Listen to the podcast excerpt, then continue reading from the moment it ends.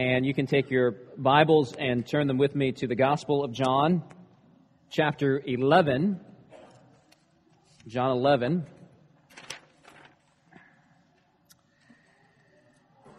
The mission of Harbin's Church is to make, mature, and mobilize disciples for the salvation and joy of the nations and for the glory of Christ. But no matter how many strategies we have, no matter how many ministries we do, uh, no matter how many programs we run as a church body, we will never be faithful in our mission to make mature and mobilize disciples if we, if we lose sight of what discipleship actually is and what a disciple actually looks like. And in our sermon text today, we actually find ourselves confronted with a story that surprisingly teaches us a lot about discipleship, a scripture that we don't normally look at uh, when we think about what a disciple looks like, and it's in John chapter 12. But to set the stage, we need to go back to John 11, where last week we looked at the greatest miracle of Jesus thus far in the Gospel of John, where Jesus resurrected Lazarus. He raised him from the dead. And, uh, and what was the response to that miracle? Where if, you, if you're in chapter 11, you can look at verse 45 and you can see one of the responses says, Many of the Jews, therefore, who had come with Mary and had seen what he did, believed in him. That's wonderful. But as you keep reading, you see dark storm clouds brewing on the horizon. Verse 46. But some of them went to the Pharisees and told them what Jesus had done. So the chief priest and the Pharisees gathered the council and said, What are we to do? For this man performs many signs. If we let him go on like this, everyone will believe in him, and the Romans will come and take away both our place and our nation. You see, the religious leaders uh, were given a measure of autonomy and freedom from the Roman government to, uh, uh, to govern their own people to have authority over the Jews. And part of the expectation that the Romans had was that they, the, these authorities would help to keep the peace, uh, to keep the Jews under control.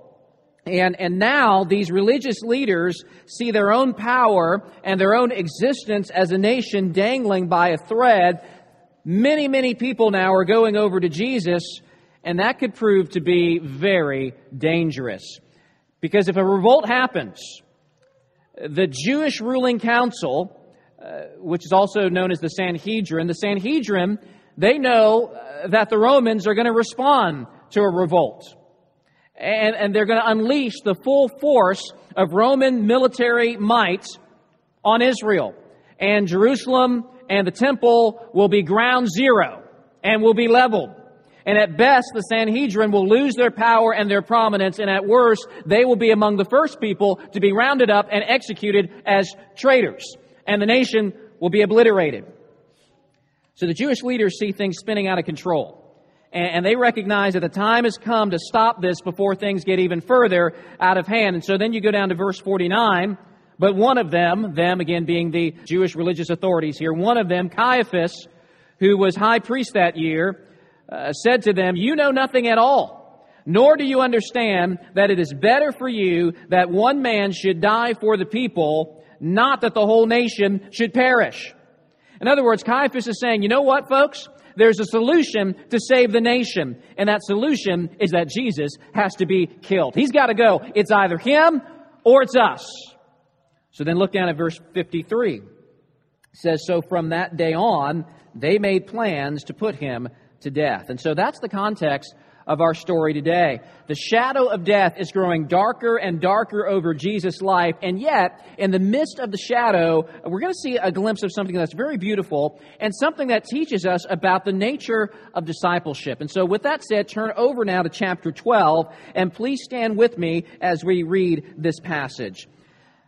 Now, again, setting the stage here, Jesus is in Bethany. That's about two miles outside of Jerusalem, and a celebration dinner is underway. It's probably in honor of, of Jesus, and it's in celebration of Lazarus' healing. So Lazarus is there, his sisters are there, Mary and Martha, and Jesus' disciples are there as well. And in the middle of an ordinary meal, an extraordinary thing happens. So let's look at this together. It's John chapter 12. We're going to start at verse 1 and read on down through verse 8.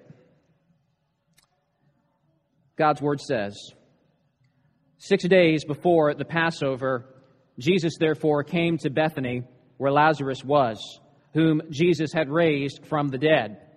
So they gave a dinner for him there. Martha served, and Lazarus was one of those reclining with him at the table.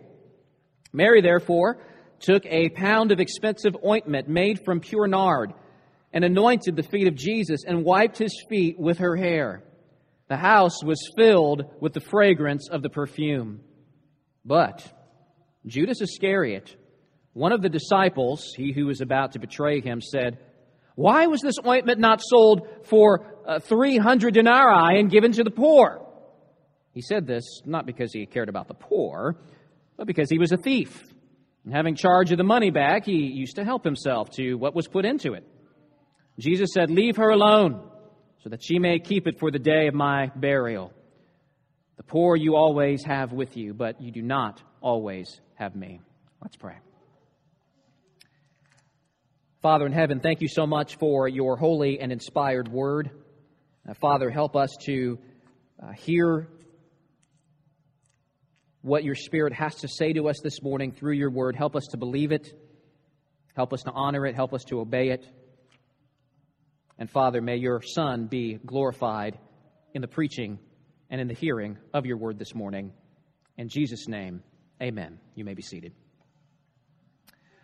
When you look back at all the various gifts that you've received in your life, uh, Christmas time, of course, we just had Christmas, or birthdays or anniversaries, the, the gifts that have meant the most to you are probably the gifts that are the most personal and the most sacrificial. The more sacrificial the gift of the giver, the greater the expression of love that is towards the givee.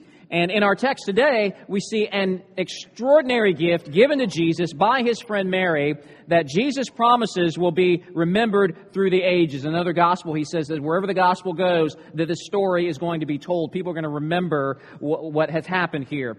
And, and, and this event is the occasion of some interesting responses. Uh, we see, uh, we see three reactions from three different people that will reveal to us three things about the nature of discipleship. And the first thing that we see in our uh, text this morning is that Mary anoints. Mary anoints. Look again at verse 1. Six days before the Passover, Jesus therefore came to Bethany where Lazarus was, whom Jesus had rose from the dead. So they gave a dinner for him there. Martha served. Lazarus was one of those reclining with him at table. Mary therefore took a pound of expensive ointment made from pure nard and anointed the feet of Jesus and wiped his feet with her hair. The house was filled with the fragrance of the perfume. So Mary comes to Jesus with this expensive ointment. Uh, in verse 5, Judas calculates the worth of this to be 300 denarii. That's a lot of money. A denarii is one day's wages. This is 300 denarii. This would have been a lot of money, roughly a year's wages. Now, if that seems hard to believe, that a pound of perfume would be worth that much, we should realize that even today, certain fragrances, certain perfume concoctions can really fetch a high price on the market. And so, husbands, if you wanted to do something nice for your wife, if you want to go all out, Valentine's Day is coming up. We're just a few weeks away from that. This can be your big moment to show her how much you love and adore her by giving her a special gift. I can give you some high quality, high end perfumes that you could get. It might be a little bit on the pricey side, so you may want to start saving the next couple of paychecks or all of your paychecks. But she's worth it, right? So, so how about buying your sweetheart a bottle of Annick Goutal Eau de Haragion. I guarantee you that I botched the pronunciation of that, these crazy French names. Um, that's actually on the lower end of the world's priciest perfumes, available for just $441.18 per ounce. Per ounce. Now, you might be sitting there thinking, you know what? I really love my wife, and I want to go all out. I don't want to know that cheap stuff, that that that Annick Goutal, whatever that was. Uh, money is no object. My wife deserves the very best. Well, if you really want to go all out, husbands, then you need to get her Clive Christian number one Imperial Majesty perfume. That, that even sounds expensive, doesn't it? $12,721.89 per ounce. There you go. You got your Valentine's Day gift. So start saving. For thousands of years, thousands of years, there have been certain fragrances, fragrances that are extremely costly. Uh, and Mary is in possession of such a mixture. Uh, she's either wealthy or this is a family heirloom that's been passed down. And Mary comes to this dinner with this incredibly costly ornament uh, worth tens of thousands of dollars. And she takes this bottle now, if you go over to Mark's parallel account, and Mark's gospel tells us that this, this ointment was in a, in a fragile alabaster jar, and she, she breaks it. She opens it up by breaking it, and she pours it all out on Jesus. Every last drop on Jesus. Matthew's gospel tells us in chapter 26 that Mary poured the perfume onto Jesus' head. John here tells us that the perfume is going on to his feet. So it's, it's going all over Jesus, and she's got to wipe the excess with her hair. Uh, verse 3 says that that fragrance of the perfume filled the whole house. That wouldn't be the case if she just dabbed a little bit, you know, on the, on, on the wrist of, of, of Christ, on just, just a part of him. She's using all of this perfume. She's holding nothing back. And, and we also can know that she used it all because Judas is freaking out because he's seeing tens of thousands of dollars going down the drain. Really, there's more going on here.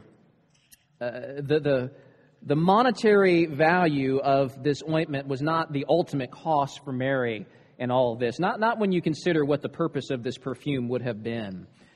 Uh, something like this in, in, that day and age was in her possession really for, for probably for two main purposes. It could have been used as a dowry on the occasion of her wedding, or as far as the practical use of this fragrance is concerned, it would have been saved and used on herself on the occasion of her death, uh, on her corpse, when her body was being prepared for burial. Uh, there were uh, these were the types of ointments that, that were used to, to, to mask the process of decomposition in regards to, to that smell.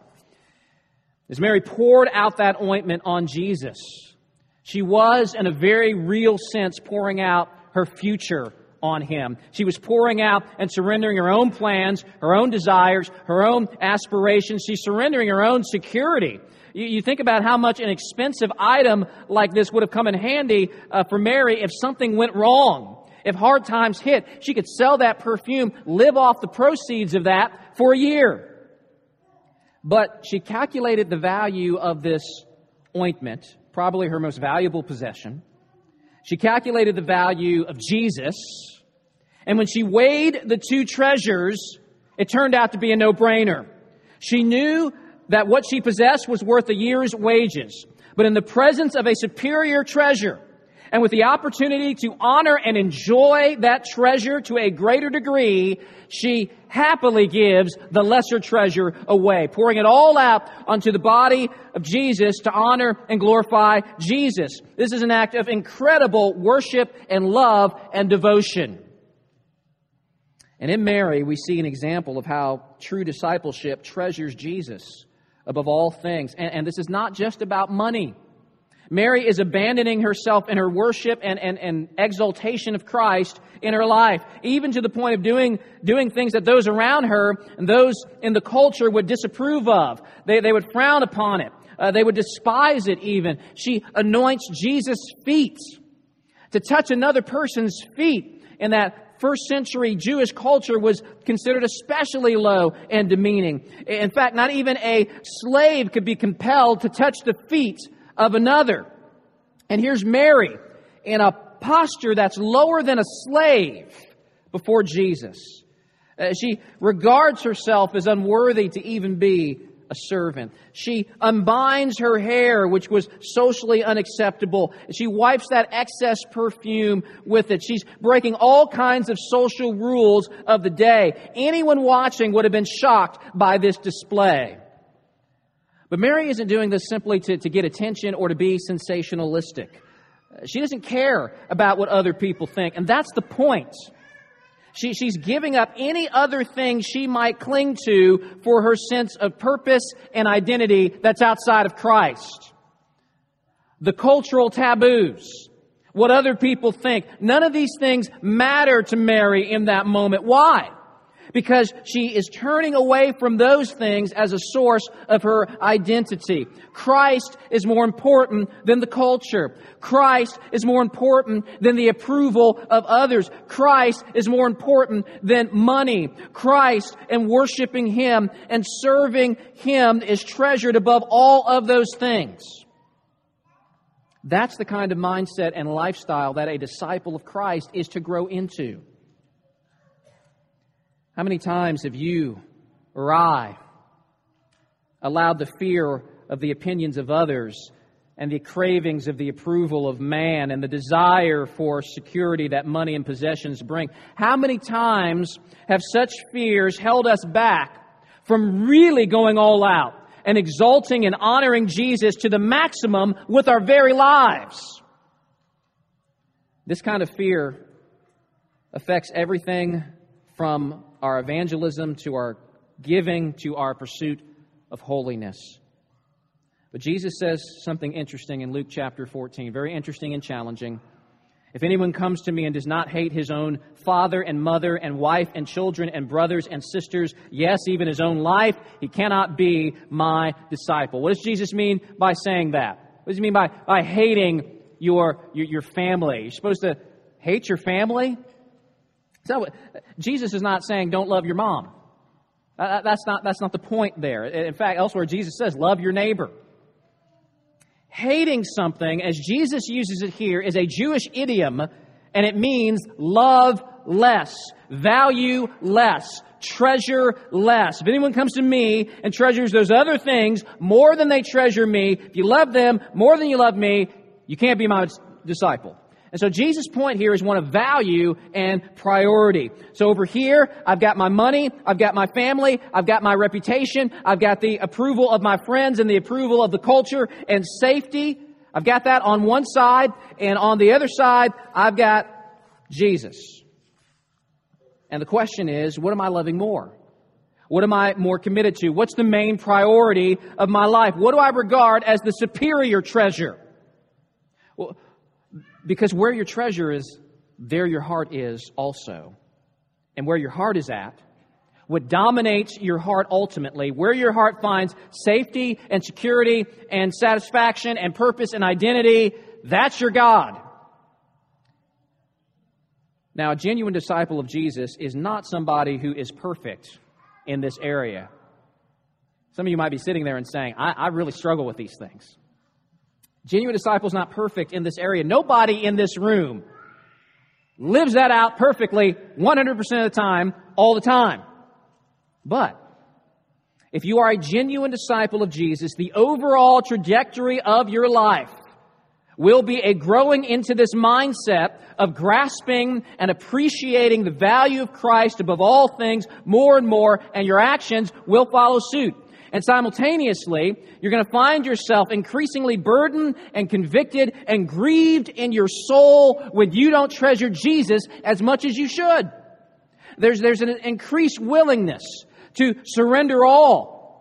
Surrender your goals, your dreams, your possessions, your future, your very life to Jesus. And Mary here shows us an example of what that kind of discipleship looks like. So Mary anoints Judas condemns. Judas condemns. The true discipleship of Mary is contrasted with the fake discipleship of Judas. Look at verse 4. But Judas Iscariot, one of his disciples, he who was about to betray him, said, Why was this ointment not sold for 300 denarii and given to the poor? Now, friends, on the surface, that reaction almost sounds reasonable, does it not? Forget for a moment that it came from Judas. And forget what the text tells you about Judas' heart. Nobody in that room except for Jesus knew Judas's heart. For all the other disciples know, Judas is one of them, and he's every bit as sincere. This man has traveled with Jesus. He has sat under Jesus' teaching. He has done all kinds of good works. He has preached the gospel. He has cast out demons. He's healed people. Judas projected a pious, put together public personality. And yet his heart was cold towards Jesus, and he was an evil and self centered man. Judas did not care one whit about poor people. Look at verse 6. He said this not because he cared about the poor, but because he was a thief. And having charge in the money bag, he used to help himself to what was put in it. So Judas did not care about the poor. He cared about his bank account. Judas looked really good on the outside. He looked like a disciple. He said holy kinds of things. Let's take care of the poor. But in his heart, he was as far away from being a true disciple as one can be. And the reason why is because he treasured something else more than he treasured Jesus. And here, specifically, he treasured money. The only reason he is hanging out with Jesus is because what he can get from Jesus. And for Judas, Jesus was a means to an end. Jesus was a way for him to easily get something that he wanted more than Jesus. And it's very interesting. If you read the account in Matthew 26, you learn that this event with Mary pouring out that perfume, it seems to be the final thing that pushed Judas over the edge and, and, and drove him to betray Jesus the first chance he got after this incident. And what did Judas betray Jesus for? For money. 30 pieces of silver. This incident with Mary, I think, was the last straw for Judas. Judas had hung out with Jesus for as long as he could bear it. He had stolen as much money as he could. And when Mary pours tens of thousands of dollars down the drain, when Judas loses all that money, when he sees how little Jesus cares about money, combined with the fact that the authorities are now out to get Jesus, out to kill him, and by extension, all of them, Judas figures this is the time to ditch Jesus. I, I, I'll stick around Jesus for, for as long as I've got a shot to get what I want, but when I can't get what I want anymore, I'm out of here. You see, Judas does not treasure Jesus. If Jesus can't give Judas what Judas treasures most, then what's the point? And churches all over the country are filled with people exactly like Judas. I have met and worshiped alongside people exactly like this. There, are people in our churches today where they see Jesus merely as a means to an end. They may not articulate it that way, they, they, they, they may not even fully understand what they're doing, what's going on in their heads, but that's what's going on. There are entire multi million dollar ministries built on promoting Jesus as a means to whatever end you want. Come to Jesus and He will heal your body. Come to Jesus and He will fix your marriage. Come to Jesus and He will take care of your financial needs. Come to church and you will find a spouse or business contacts. Kids acting up in the home? Well, let's start going to church. Let, let, let's, let's put a little religion in their lives and let's bring some peace to our household. People all over the world treat Jesus like that. And you know what? They often can look very good on the outside, but they are false disciples. Now, I, I want to make this clear Jesus can heal, Jesus can mend relationships. Jesus can do all kinds of wonderful things for us, and He can help us in so many ways, and He does. And He's done it in my life many, many, many times. And I know many of you in this room have testimonies about the same thing. And it's good to ask Jesus for those kinds of things. But, folks, I'm afraid that too often we love what is on the master's table more than the master. And that's a characteristic of false disciples. Because when Jesus doesn't fix their marriage to their satisfaction, or when their cancer gets worse, or when they are still single after 10 years of going to church, or when they are bankrupt, when they're seeing all these things fall apart, what happens? They do exactly what Judas did. They're out of there. For forget Jesus. I'm done. I'm done with him. I'm done with this. And they stab Jesus in the back and cut their losses and they're gone. And I've seen it happen many times in my life, and it's one of the biggest heartbreaks in my ministry. So many times I've seen people come. It seems like they're, they're, they're, they're coming to Jesus. And maybe they're coming to counseling for me about something.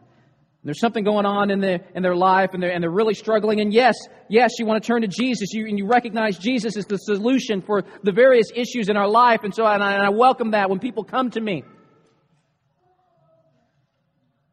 And maybe they start coming to church for two weeks or four weeks or six weeks or a couple of months. And then they fall away when things don't work out quite the way that they wanted them to. And you find out in the end what they really wanted. And what they really wanted was not Jesus. And it rips my heart to pieces. The Apostle John says in 1 John, they went out from us, but they were not of us. For if they had been of us, they would have continued with us. But they went out that it might become plain that they all are not of us. John says, guys, they were among us. They were in our churches. But they never really were genuine Christians in the first place because if they were, they'd still be here. John knows so well of what he speaks because John personally knew the prototype of all future false disciples, Judas. And Judas's problem, and the problem of all people outside of Christ, is that they have a different value system. They are 180 degrees opposite of Mary. Despite their pious talk, they don't treasure Jesus above all things. The difference between Mary and Judas is that for Judas, Jesus was a means to an end. For Mary, Jesus was the end.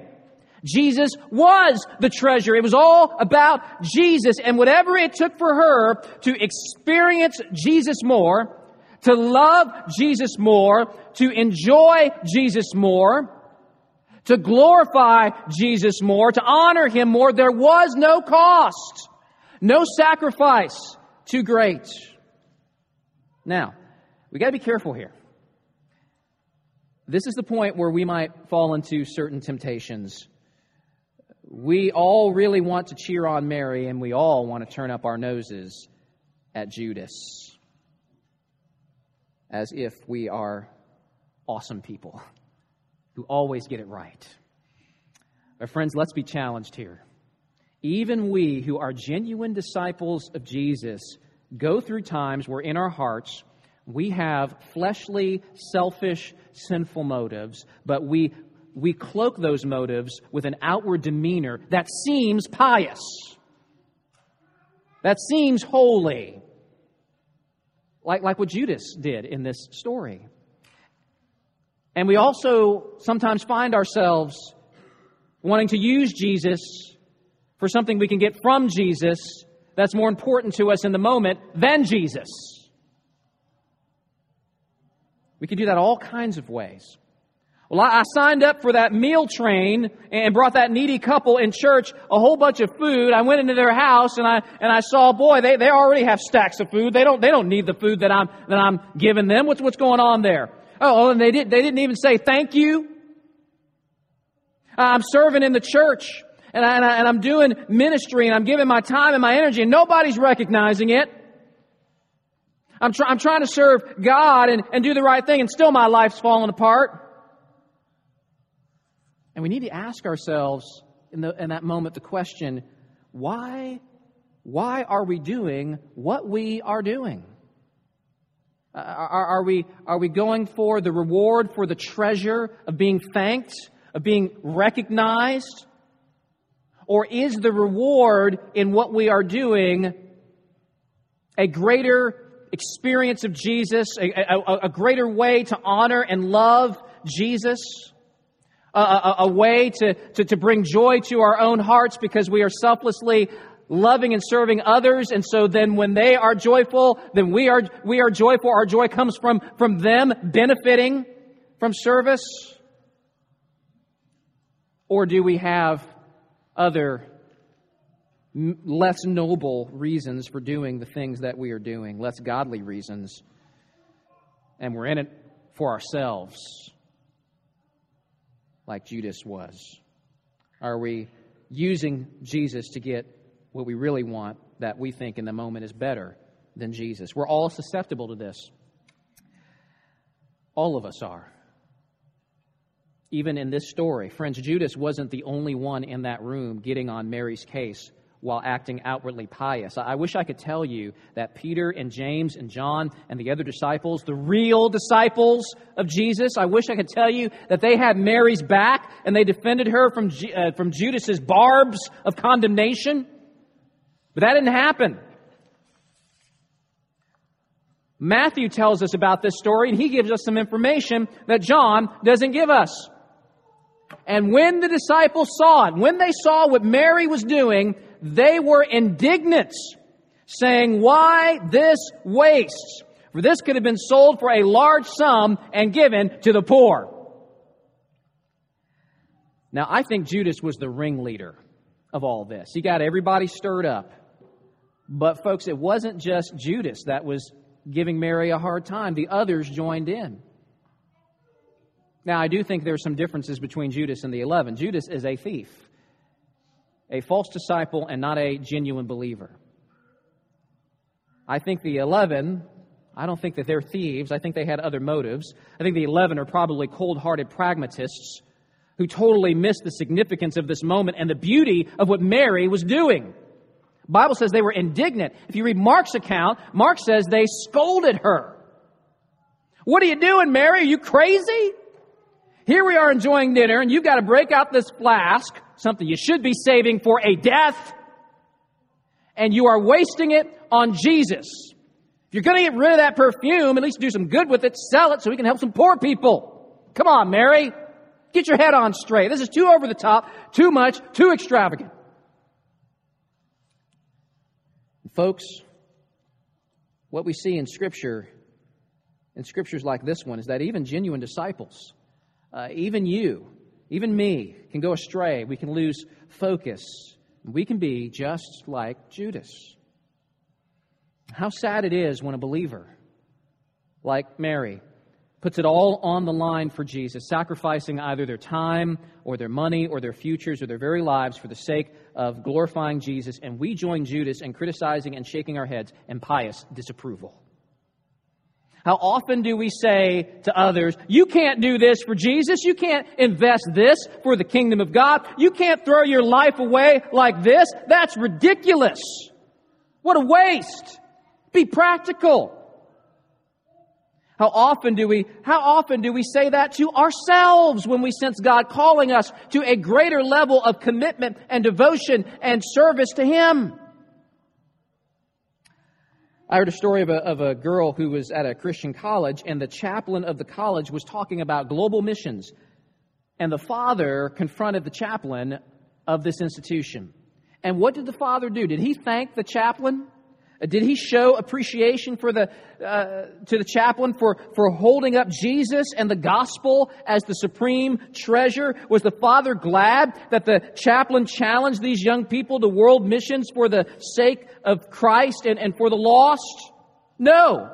He told the chaplain, I did not give $80,000 to this institution to have my daughter throw her life away.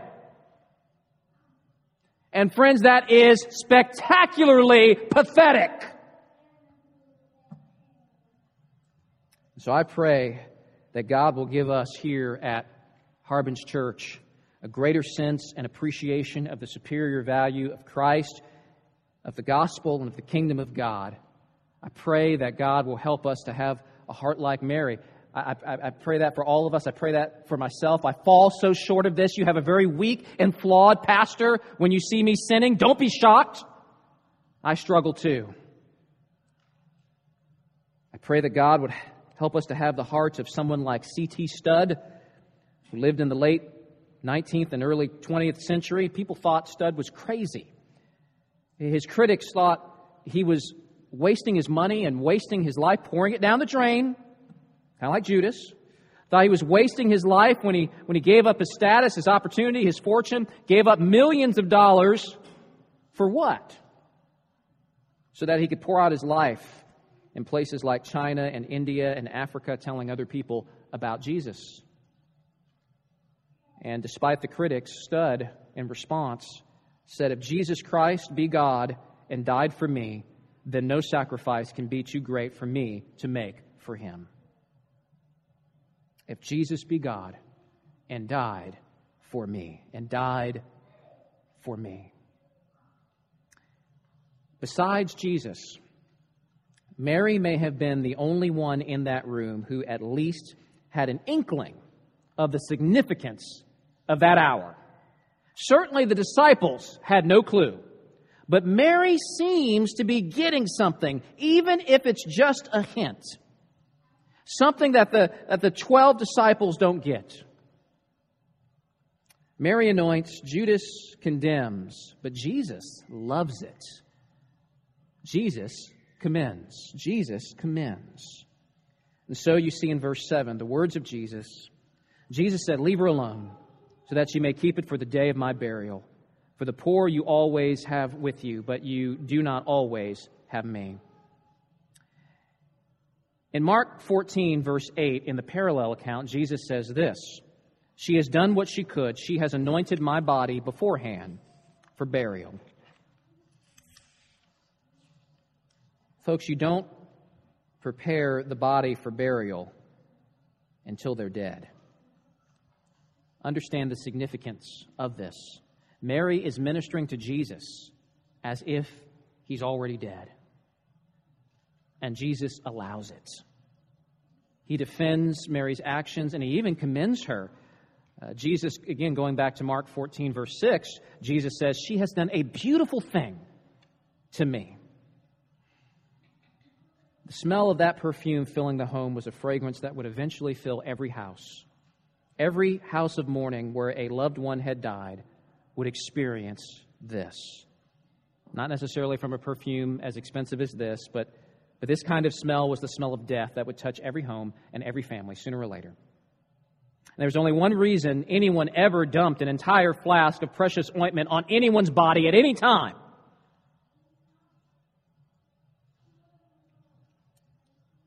I think everyone in that room recognized this, and that's why they're upset, and that's why they think this is such a waste. They just don't get it.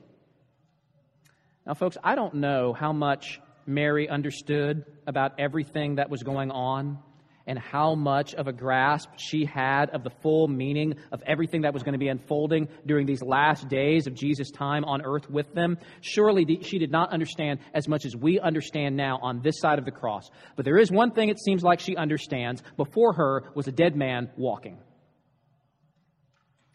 And Mary demonstrates a far more intuitive grasp of what's happening than these disciples.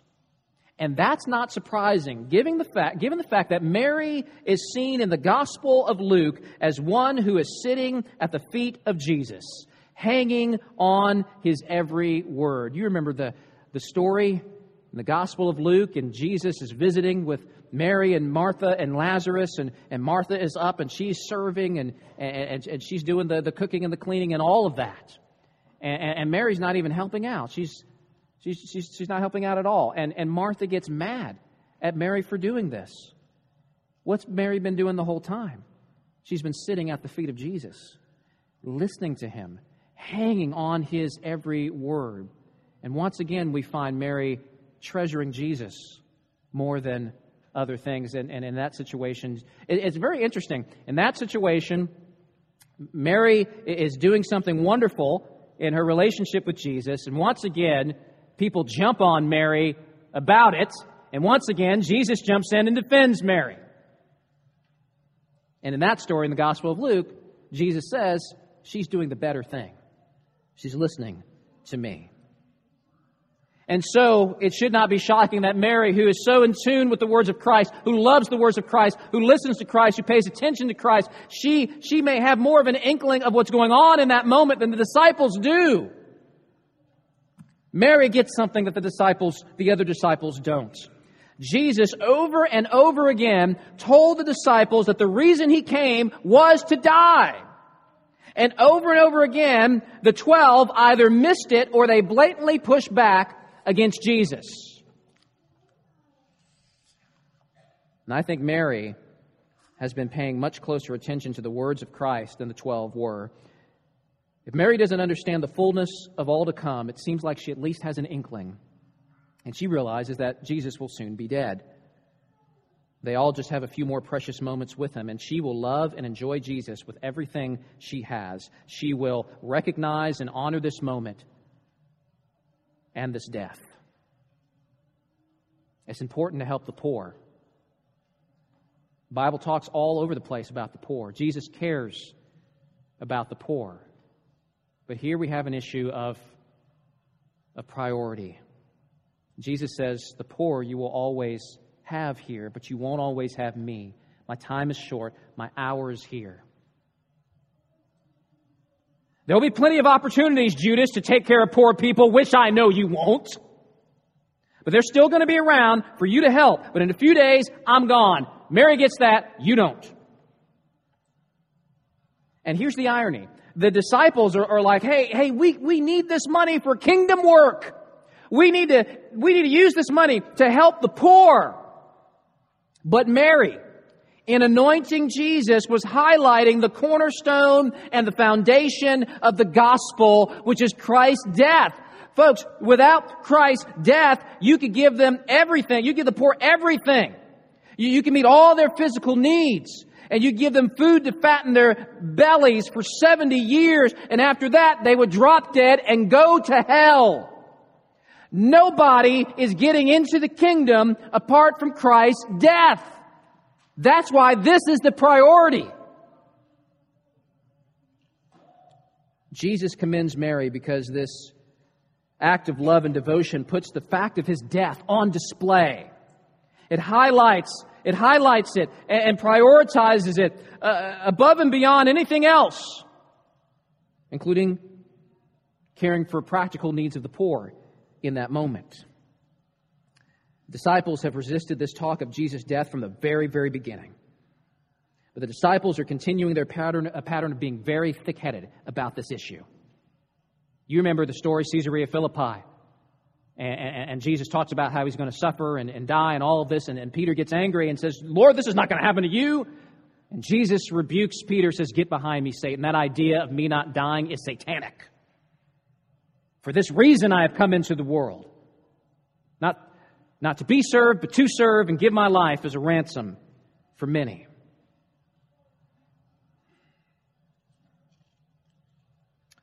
From the very beginning of John's gospel, we we are told that everything is inevitably leading to this death. We see this from the very first chapter. when John the Baptist sees Jesus, and what does he say upon seeing Jesus? Behold, the Lamb of God who takes away the sin of the world. And John there is identifying uh, that Old Testament Passover lamb, uh, those, those lambs that were, that, whose throats were slit, whose blood was shed, those lambs that experienced death, uh, give, that, that gives us a picture of substitution. Those Old Testament animal sacrifices, they, they were a constant reminder that we as sinners deserve death, that we deserve God's judgment. And the only way to escape that judgment is to have a substitute die in our place. And, and of course, none of the Passover lambs in the Old Testament were sufficient to deal with sin. But their purpose was to point us to a greater lamb to come, to Jesus Christ. And John the Baptist in John chapter 1 is identifying Jesus with those Passover lambs. in the very beginning of this chapter, chapter 12. John reminds us that it's six days before the Passover. The, the hour of Jesus' death was, was near. The Passover is coming. That time is coming when all of these animals would be slain and sacrificed. And at the same time, Jesus was going to give up his own life to put an end to sacrifice once and for all. Going back to John chapter 11, remember the words of the high priest Caiaphas, who says in chapter 11, verse 50, Nor do you understand that it is better for you that one man should die for the people, not that the whole nation should perish. Now, Caiaphas spoke something in that moment that was truer than he realized. Caiaphas did not realize how prophetic he was being with that statement. Caiaphas said, it's either Jesus or us. And of course, Caiaphas is speaking in merely pragmatic terms. Caiaphas is not thinking substitutionary atonement for sin. He's thinking Jesus needs to die so the Romans won't kill us. And yet, he's being more prophetic than he realizes. Indeed, Jesus must die. Indeed, it is better for one man, Jesus, to die for his people, but for a much more significant reason. Because, folks, if Jesus doesn't die, we're all dead. I mean, all of us. You, me, everybody. If Jesus doesn't die, we're all in hell right now. But thanks be to God, in His mercy, He deemed it better for one man, Jesus, to die, to suffer hell on the cross, so that all who trust in Him should not perish in hell, but have life everlasting. The disciples won't fully grasp this until after the fact, after Jesus' death and resurrection. But I think what the disciples get in retrospect Mary begins to intuitively grasp in advance. And Jesus gives Mary a stunning commendation.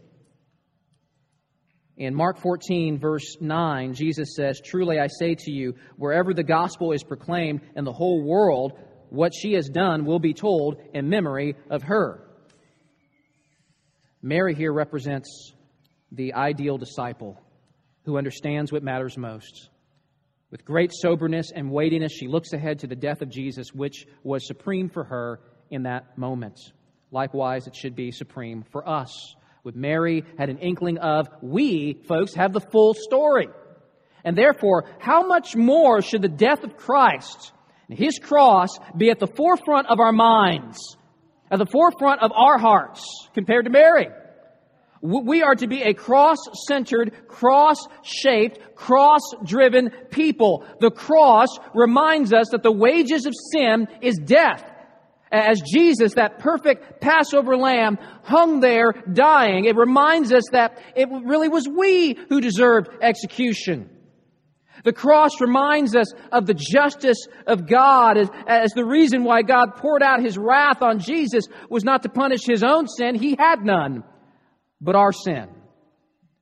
And the cross reminds us of the love of God. In the beginning of this message, I said, the more sacrificial the gift of the giver, the greater the expression of love that is towards the givee. And brothers and sisters, there was no sacrifice made that was greater than Jesus' sacrifice that there's nothing more valuable than his very life, nothing more costly than his precious blood. And therefore, there is no greater love that has ever been demonstrated to you or ever will be by anyone anywhere than the love of a father who offered up his perfect, holy son so that all who believe in him will be forgiven of their sins and have eternal life. And so if you come here this morning unbelieving, I urge you, my friend, to consider Christ's death. Christ's death is not what Judas thought it was. It's not a waste. His blood was not poured down the drain for nothing. Come to Christ this morning. Receive Him this morning. Turn from your rebellion against God and trust in His saving work on the cross. Let Jesus' death count for you so you don't have to die for your own sins in hell forever. Your cross centered life begins with trusting in His sacrifice for sinners. Maybe you're here this morning already a believer and you feel awful. A sermon like that, this could do that to you. And you've considered the devotion of Mary, and you've considered the treachery of Judas, and the commendation of Jesus, and what all this teaches about discipleship, and, and you know that you fall so short of being the disciple that you should be. You know that. Because there are in your heart treasures that are competing with Jesus, and sometimes you feel more like Judas than, than Mary, to be honest. And you feel moved to repent of that, and you should. But you will never be able to move forward in freedom and confidence until you turn your eyes back to the cross. Because Jesus' death on the cross is the reminder that you will not be cast aside by God and that your salvation is secure because it has already been purchased with, with blood. And at the end, your salvation, your security hinges not on your perfect performance. That's a pipe dream. But on His perfect performance. And therefore, the death of Jesus reminds you that your salvation rests on trusting Him because Jesus paid it all. He even paid for those awful sins that are haunting you right now. Only in being a cross centered disciple will you find peace because the gospel is not just for unbelievers, it is for weak, flawed, broken believers who have failed for the 10,000th time. Therefore, you will never become so advanced a Christian that you'll be able to move on from the cross into deeper things. There is nothing deeper than what God has done through Jesus Christ and the salvation and the redemption and the securing of his people. Praise God for the love of God that he has shown you through Christ's death on the cross. Let's pray.